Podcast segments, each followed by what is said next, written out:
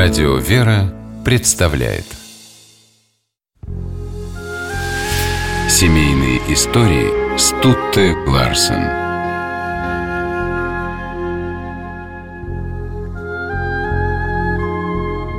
Олюшка. Так ласково называл свою жену Ольгу Михайловну Багриновскую, выдающийся ученый-физик, академик Сергей Иванович Вавилов. Они познакомились в 1919 году в Москве. Сергей Иванович, молодой ученый, младший брат знаменитого генетика Николая Вавилова, год назад вернулся с фронта и теперь работал в Московском институте физики. В маленьком домике на Пресне, где Вавилов жил вместе с матерью, ученому в буквальном смысле негде было развернуться. Срочно требовалась просторная комната, где можно было бы устроить рабочий кабинет. Коллеги подсказали, знаменитый архитектор Веснин ищет жильца в свою квартиру на Арбате. Когда Вавилов впервые появился на пороге этой квартиры, все ее пространство наполнял звонкий, как колокольчик, голос. Под аккомпанемент фортепиано голос пел гусарскую походную песню. Певицей оказалась тоненькая высокая девушка с вьющимися каштановыми волосами. Ее глаза задорно блестели, щеки румянились.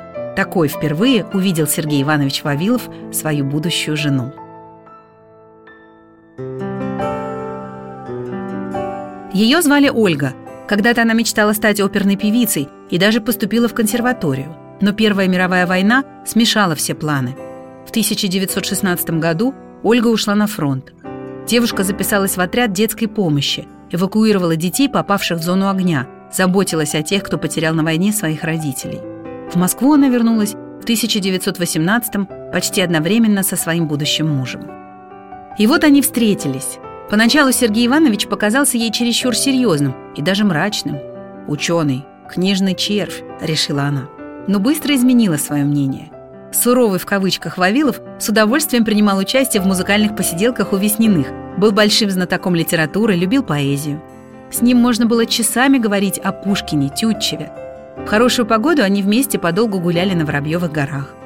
Однажды Ольга принесла Вавилову томик Боротынского, который накануне взяла у него почитать. Когда передавала книгу, их пальцы случайно соприкоснулись. Девушка смущенно отвела руку, а он снова взял ее ладонь в свою. В тот день Сергей и Ольга признались друг другу в любви и решили пожениться. Они обвенчались 25 июня 1920 а через год у супругов родился сын Виктор.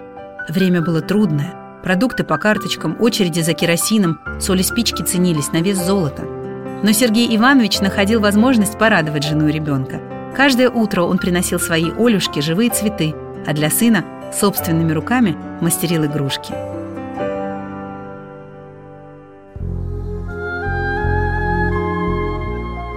«Рядом с Олюшкой мне светло», – писал Сергей Иванович в своих дневниках. Любовь помогла Вавиловым пережить самые тяжелые времена. В их жизни бывало всякое – и голод, и холод, и безденежье – но что бы ни случилось, они смотрели друг на друга и говорили «Мы вместе, и значит, нам нечего бояться». Семейные истории –